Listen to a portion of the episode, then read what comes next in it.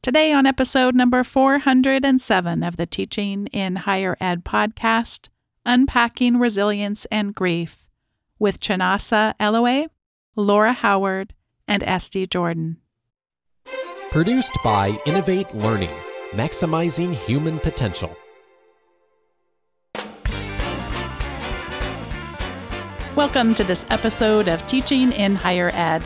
I'm Bonni Stachowiak, and this is the space where we explore the art and science of being more effective at facilitating learning. We also share ways to improve our productivity approaches so we can have more peace in our lives and be even more present for our students.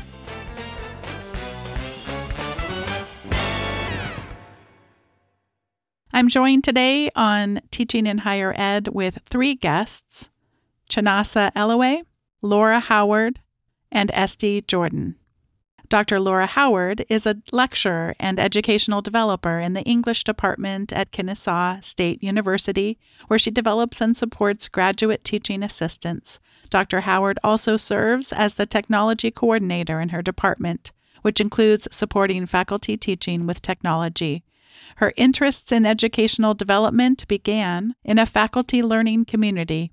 She enjoys the collaborative nature of this work especially the endless opportunities to learn and grow.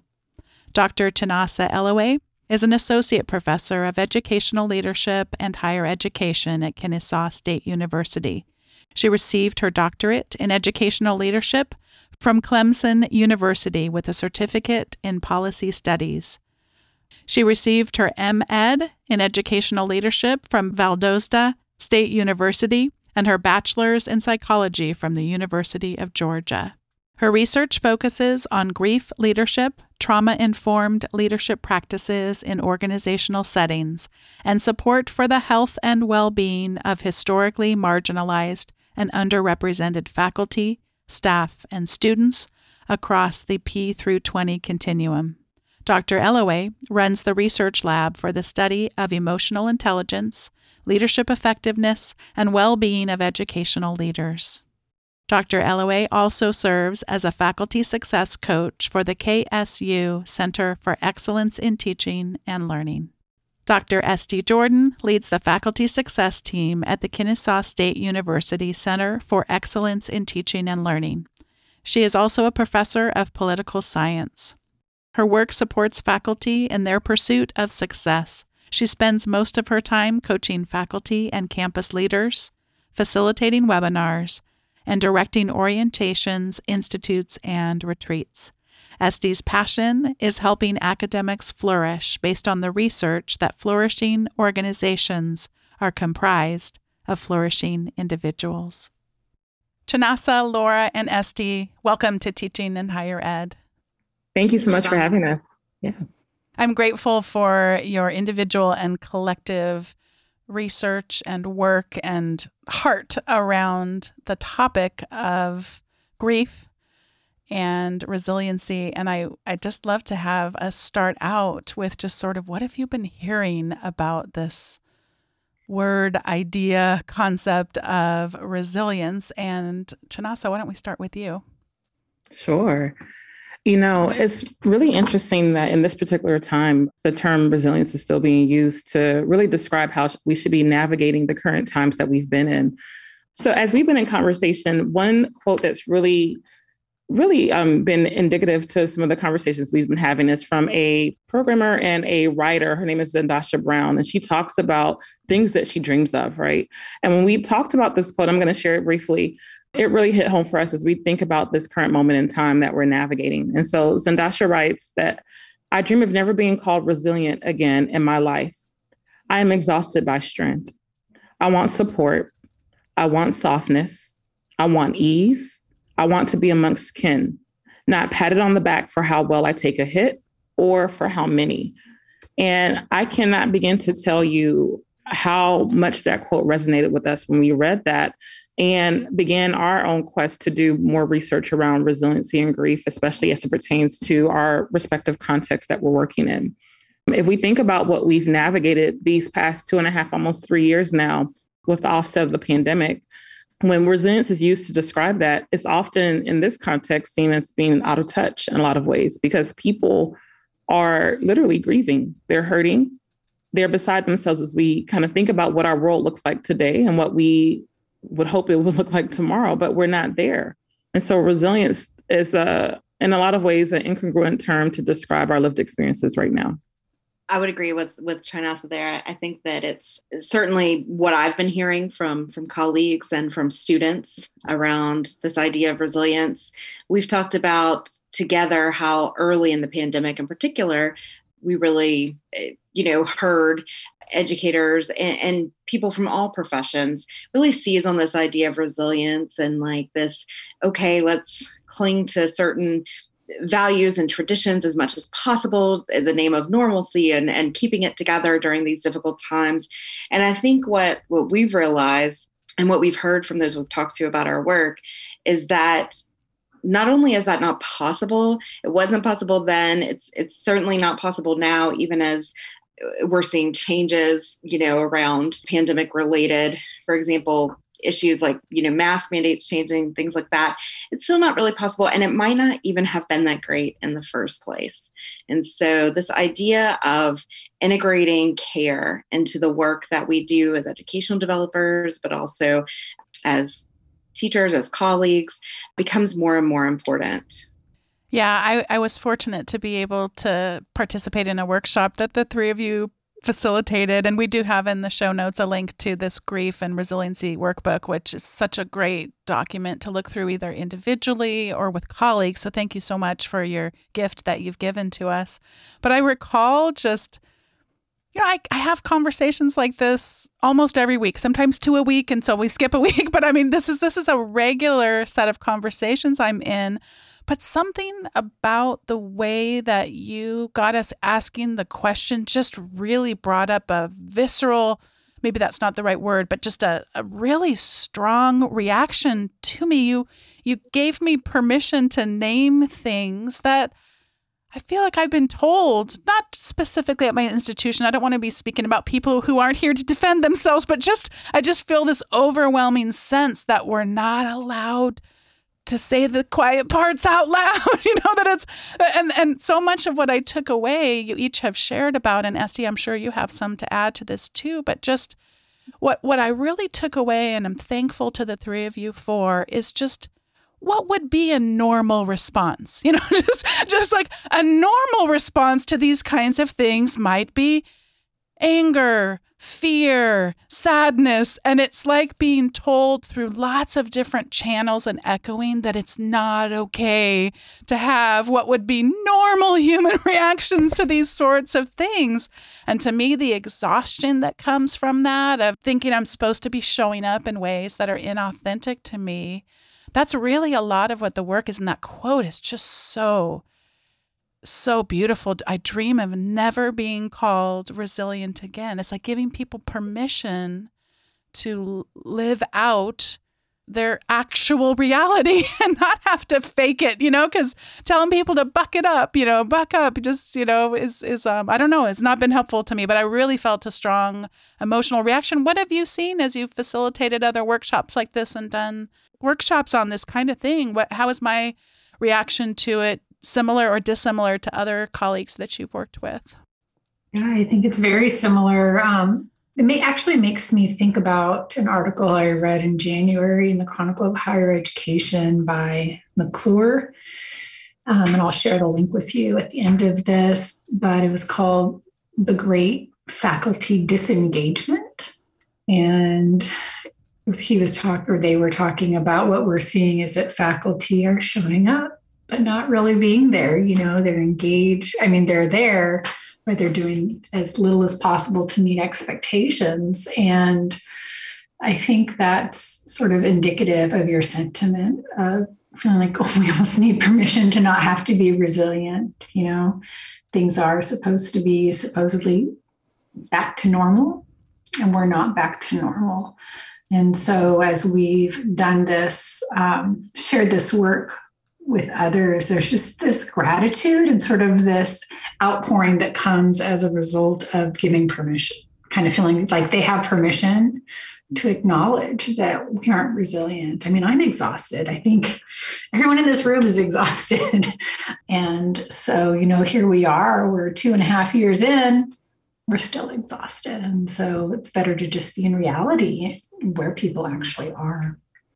I think being in that grief space is really important for people. And Bonni, when you were speaking, I mean, those are definitely the feelings that you're describing in reaction to everything that has happened during these past couple of years.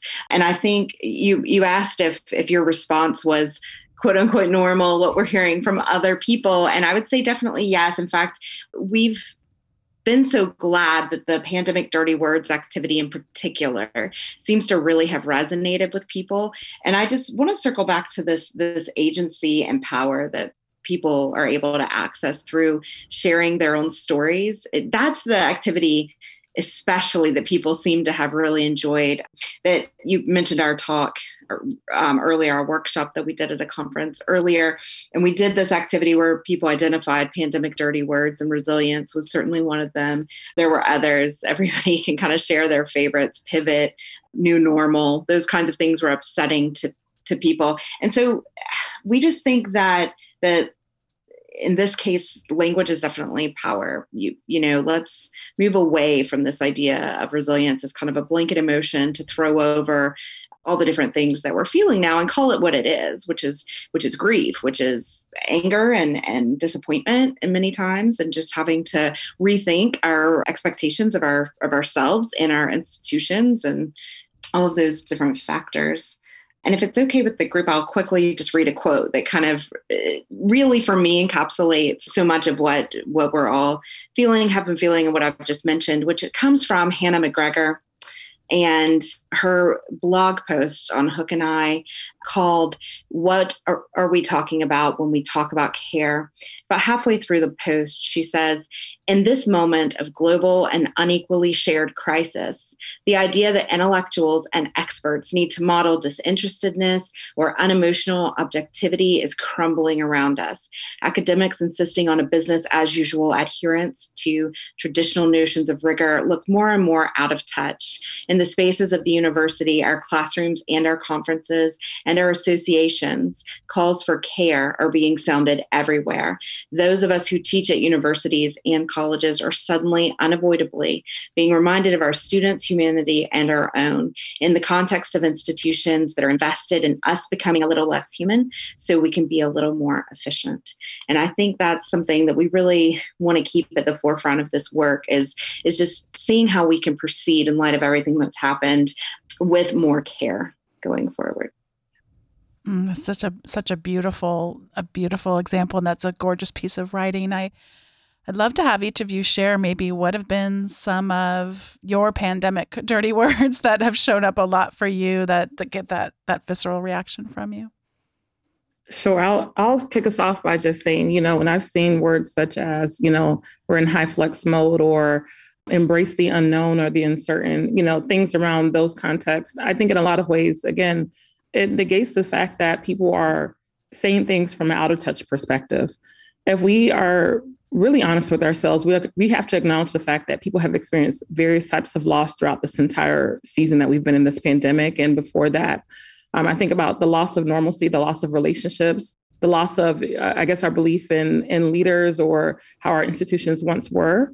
And to be frank, people are exhausted. So when, when I hear HyFlex or uh, or to build back better, I think it it really discounts the fact that people are operating from an empty cup right now. They are utterly exhausted.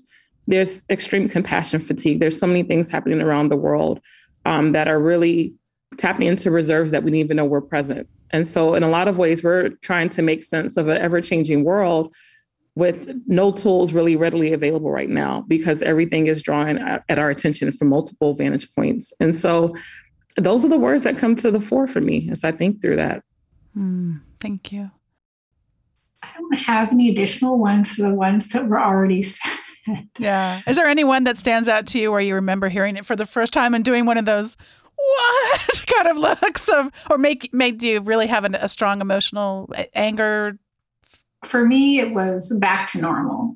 Yeah. At the beginning of this year when I'm a faculty coach. That's one of the big things I do. And I know people aren't back to normal. Yeah. And Laura, you talked a little bit earlier about what is this normal that we speak of? Like, is that really what we should be aspiring to back to normal? What are some of the concerns to you, Laura, that rise up when you think about someone prescribing that the quote unquote cure here is getting back to this this past normal state? What are some of the themes that you that draw up in you when you think about that? Yeah, no, I think that's incredible. A great question, Bonni, and just incredibly problematic.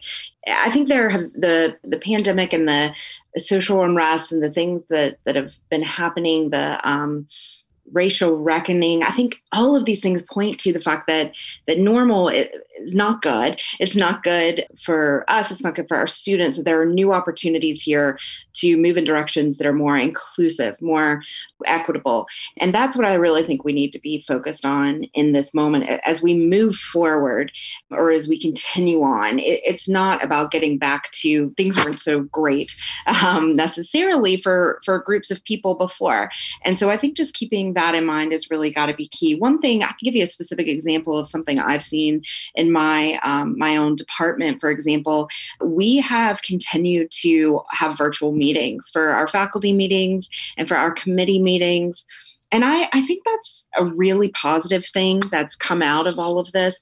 It's so much easier for faculty with disabilities. It's so much easier for faculty who want to be involved in different groups, but you know, might be teaching, for example, a part-time faculty member who is in we, we kind of have like a designated block that we keep open for department meetings and committee meetings. But part time faculty are often teaching during the times that departments may hold for department meetings and committee meetings. And so they're not able to be to be part of things. When we have virtual meetings, they can be recorded. They can be easily rescheduled and moved if need be more people can attend. It's better for the environment not to have cars on the road. It's it's safer for people. It's better for people with disabilities. And so i think this is just a, a, really good thing that that's come out of all of this that we've seen. That wasn't normal before but now you know it's something that's that's happening as a result of this that's better for everybody. And so i think just being really thoughtful and intentional about what we we want to see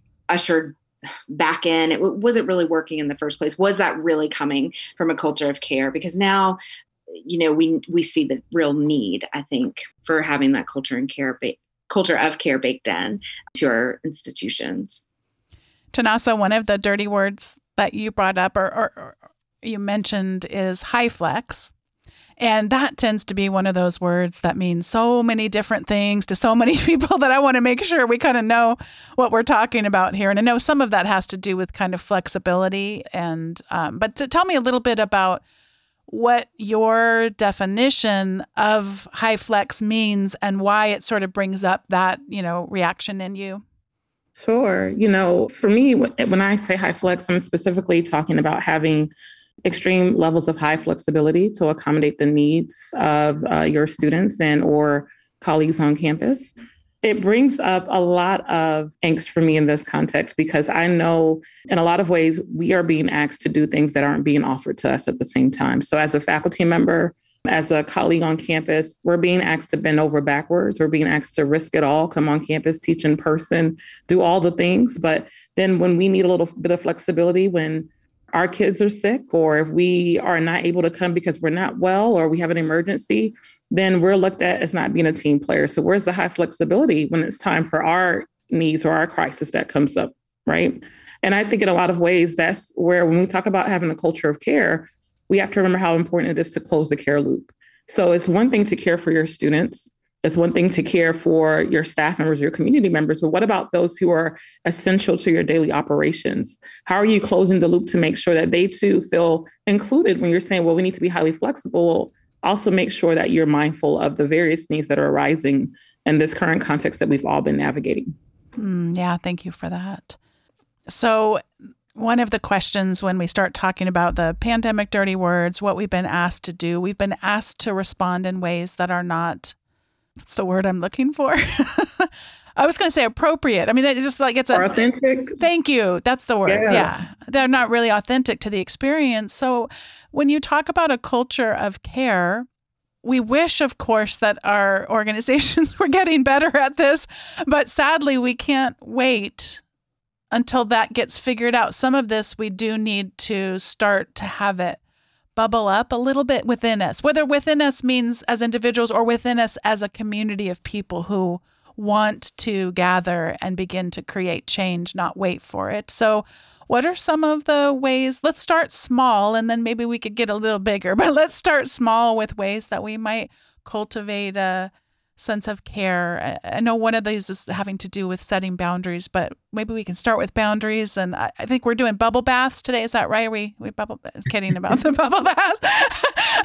Let so, go yeah. So actually, let's let's start there. Um, would one of you share just about the less authentic self care that gets prescribed to us? You know, you can fix it all with um, what are the what are the problematic types of self care that you're seeing bubble up here?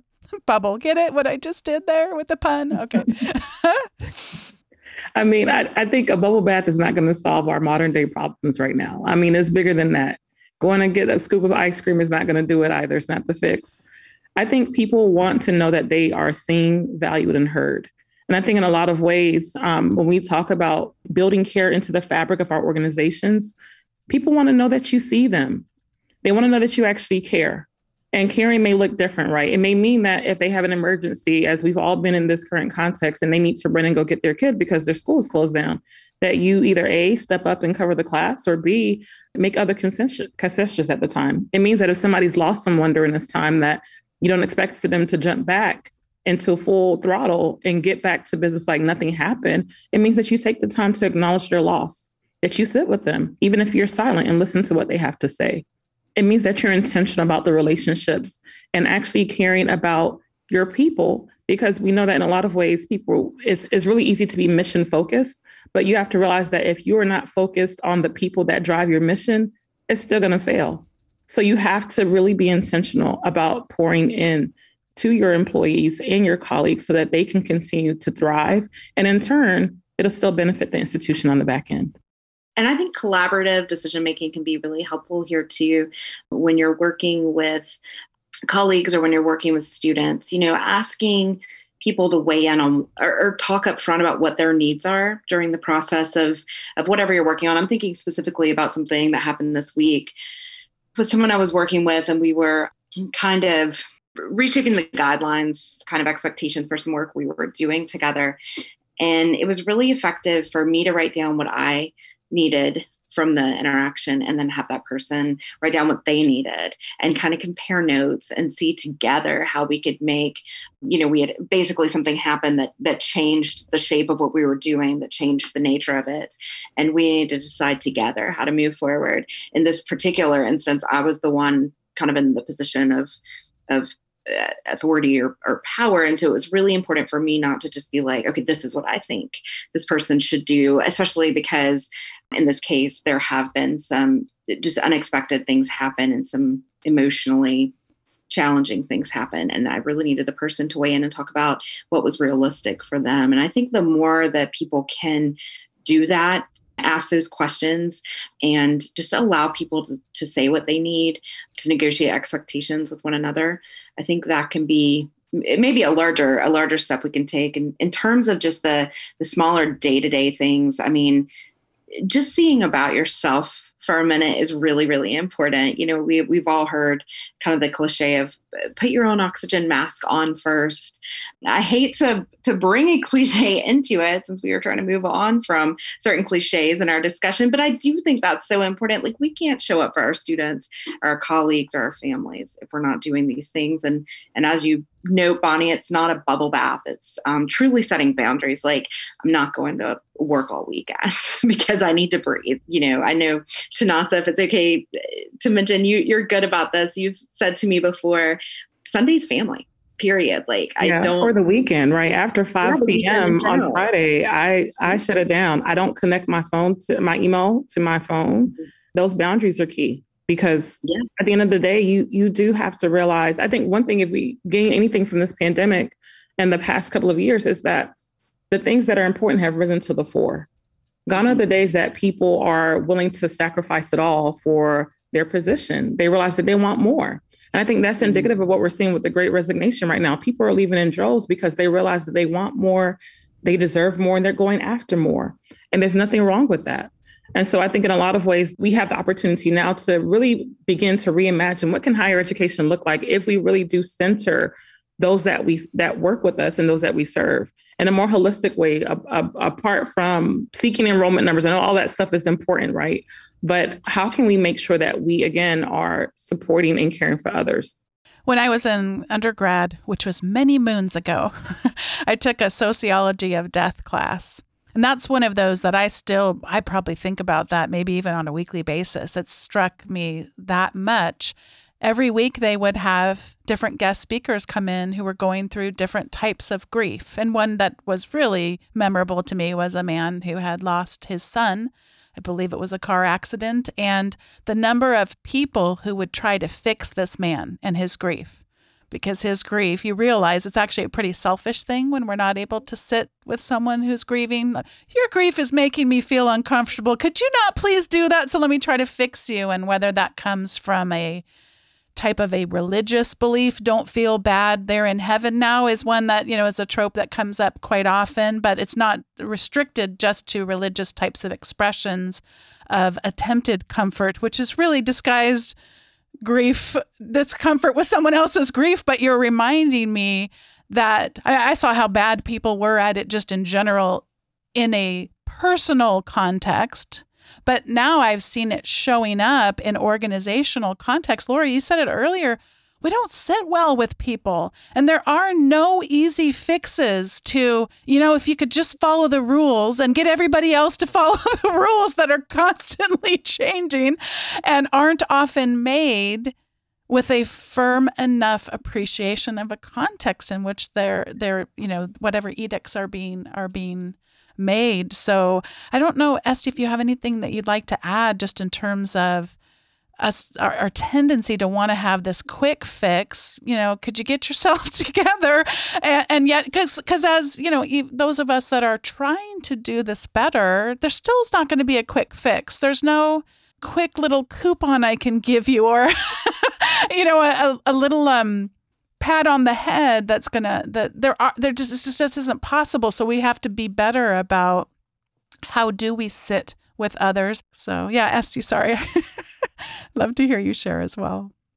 You had asked me about the quick fix and i think that that's where this thinking about it in terms of grief is really really helpful. There's no quick fix to grief right? And so it helps to realize that everyone is going to be in a, uh, their own personal place in response to what we've been through and are continuing to go through. And so, you know, with Kubler Ross grief cycle, denial, anger, bargaining, depression, acceptance, and meaning making, we're going to be going in between all of those phases at different times. And so, there's no fixing that. It takes time. It takes giving space to people. I've been thinking a lot about space lately and how important it is to give space to for people for their own sort of power to come through, their own voice to come through, their own anger to come through, you know, to not be afraid of it. Esty, you reminded me of something when you when you were talking about the grief cycle and the fact that it's nonlinear and we go back and forth. I was just thinking about my daughter said to me the other night, I was tucking her in for bed, and she said, Mom, I don't remember before the pandemic. Mm. And I felt like I had been plunged back to like the first day. I mean, it just did something to me. The fact that, you know, I've been thinking so much about, you know, professionally, how do we navigate this? And personally, like, you know, we're doing okay. And, you know, trying to work together as a family through all the challenges that's presented. And then when when a little kid looks at you and says, "I just don't remember before," and you realize how powerless you kind of are in light of all of this, it was like that grief. It was just like a wave. Yeah. And so I don't really know exactly where that fits, but just the fact that we're we're entering maybe a new phase, at least of the pandemic part, it just all of this stuff is still so important uh, to recognize that people, you know, are still struggling and are just really at different we're not all at the acceptance or meaning making phase. And so you know how can institutions how can educational developers keep that in the forefront of their mind I think too, it's important to realize that caregivers in particular, and I, I think faculty are in that space because we are caring for our students in certain ways. Educational developers are caregivers. We are caring in certain ways for our faculty. And so for caregivers, there tend to be, I think, lagged effects because you're so busy caring that you don't realize where you are emotionally and what you need until time passes. And I found that with me, I actually kind of felt in my very privileged space that I was flourishing during the pandemic. And now that things are easing up a bit, I'm sort of crashing. And I think it's that lagged effect. And I don't think I'm alone in that. Yeah.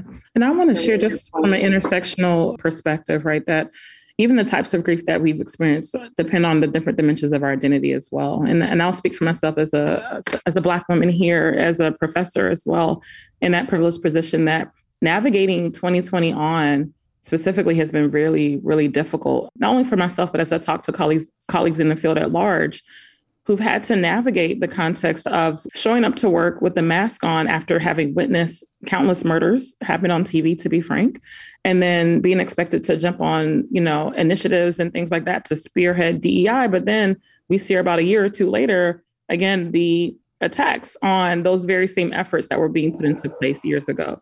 There's something to be said here about the type of loss of trust, especially as it pertains to, well, we thought you were moving, we were moving in this direction, but now actions are speaking louder than the words at this point. And so um, there's that intersectional component of the grief that we're seeing take place right now, both personally and then professionally in the workplace. And I think from a positionality of loss, when we talk about grief for death and dying in the workplace, you know, at times that's seen as very taboo.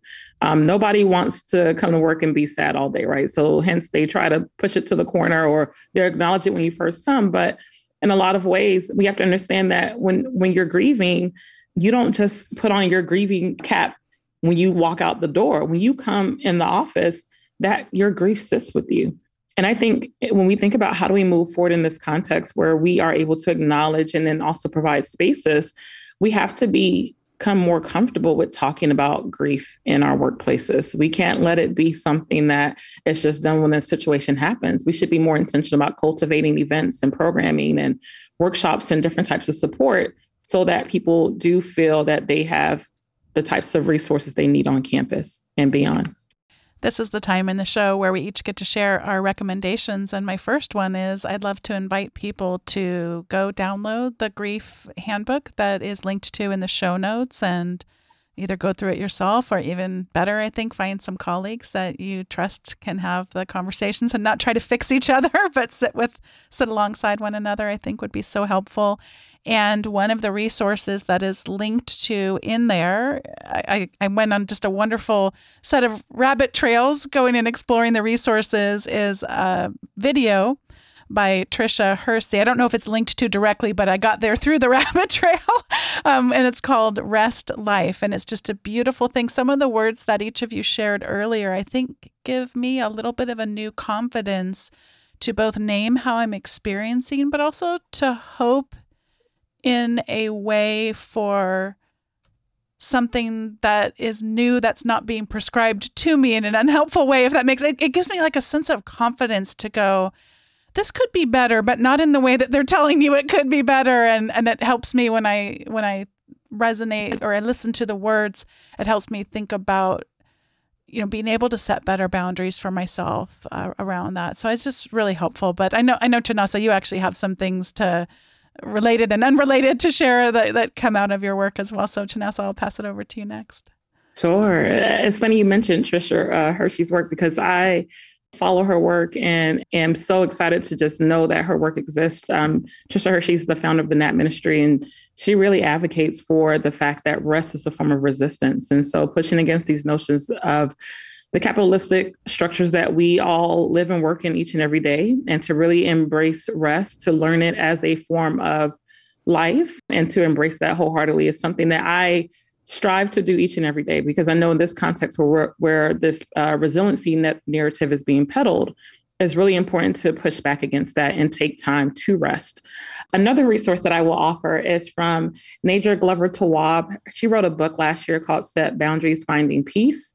I think in this context, when we're talking about resilience, it's really important for us to think about how do we set boundaries, not only with our work, but then in other relationships as well. So looking for ways to thrive personally, professionally, and overall so that we can continue to navigate the times that we're in. There's just so much that's happening right now. If there ever were a time to really be intentional about taking care of ourselves and setting appropriate boundaries, it's now. All right. And Laura, what do you have to recommend for us today? Yeah. So, a couple things that have been really eye opening to me during this time. One is the book Burnout The Secret to Unlocking the Stress Cycle. And this is by Emily and Amelia Nagoski. This book was actually published, I believe, in 2019. So, before before the pandemic, but it talks very much about being able to move through your emotions so that you don't become stuck in them that is a different thing than saying get over it. That is a different thing than saying come on just just be resilient. It, it, what it's really about is, is feeling them acknowledging them naming them and then looking at the science as well that connects you know that talks about the connection between our mind and our body and doing intentional specific things to remove stress from our body. That is self-care and it's it's not bubble baths either. It's exercise, it's meditation, it's writing, it's getting things out. It, it's a really great, great read and really relevant here. There's also a TED talk by Dr. Saundra Smith, The Seven Types of Rest That Every Person Needs. She wrote a book as well on this. There is a spiritual component, so that may be appealing for some folks as well. But she's talking about all, how all rest is not the same and making sure that there's a balance, um, the types of rest that you're permitting yourself in your life, you know, so that you can feel better and more balanced. Then I just want to add one thing, which is kind of new to me just in the last few days, but I've been turning it over in my head over and again. It's the idea of a reverse bucket list. I am occasionally an obsessive list maker. I enjoy listing things out, and I, I think a lot about this concept of the bucket list. You hear people say too, like they have, oh, I want to do 40 things by 40 or 50 things by 50, or or the idea of a lifelong bucket list, where like, these are the things that I know I want to do.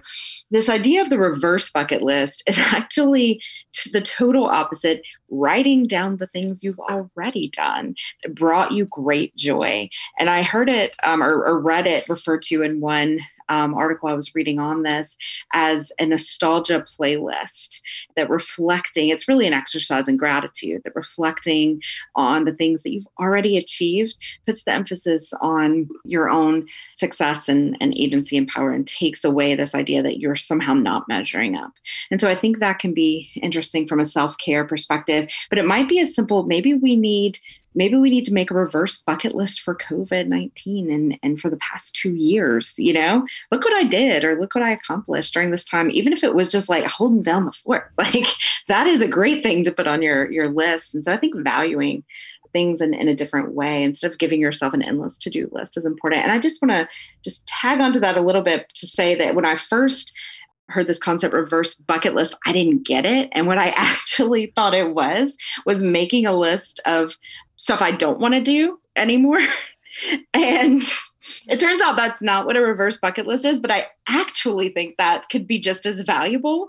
Like making a list of things that, yeah, I'm just I, I I'm done with that. like I'm done with trying to to fit into a, a, a certain mold or this is not making my life easier or I don't know. I'm I, cha- I trained my 10 year old to do all of her own laundry. Like I just kind of hit a point where I was like, I cannot do this anymore. I do laundry for a lot of other people. So you're old enough to do your own. Like making a list of things maybe we don't want to tie up our time could also help us find find some joy and, and find some peace.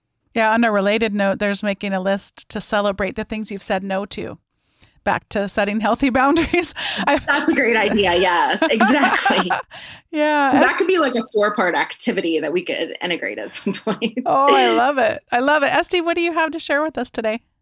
First is um, a couple of books by Donna Hicks, who writes about dignity. She's written one about dignity and its role in conflict resolution. She's written another one on leading with dignity. And I first heard about this from my colleague, my former colleague, Joe Bach um, at Kennesaw State University. And he uh, brought it up in a webinar I attended. And, you know, it's really resonated with me because she talks about these 10 essential elements of dignity, acceptance of identity, inclusion, safety, acknowledgement, recognition, fairness, benefit of the doubt, understanding, independence, and accountability. And these are all things we need to apply to ourselves. In her work, she's talking about it in terms of the dignity that we make sure that we confer to others and give to others. But in our context, especially as academics who are overachievers, and we are always pushing the boundary about what's even physically, mentally possible to accomplish. We always want to accomplish I, that next great thing. I mean, I'll speak for myself. I got tenure and then I started six new research projects like within a couple months. It's just how we're wired, I think, most of us. And so it's important to think about our norms and our culture of behavior and overwork and productivity at the expense of self care and to treat ourselves with dignity, to recognize our needs and our wants, the things we just aren't going to do anymore, Laura. You know, it's important treat ourselves with fairness, give, give ourselves the benefit of the doubt. If I'm tired, well, maybe I need to rest. anyway, so that's a big one for me is this dignity work applied to ourselves. And the second one is the book that came out about six months ago now that you are your best thing. And it is a collaborative work by Tarana Burke and Brene Brown. It's an anthology about the Black experience of vulnerability and shame res- resilience. And there's so much in there in terms of just learning and listening and seeing. But also for me that I took for myself, they talk about joy, and joy is an act of resilience.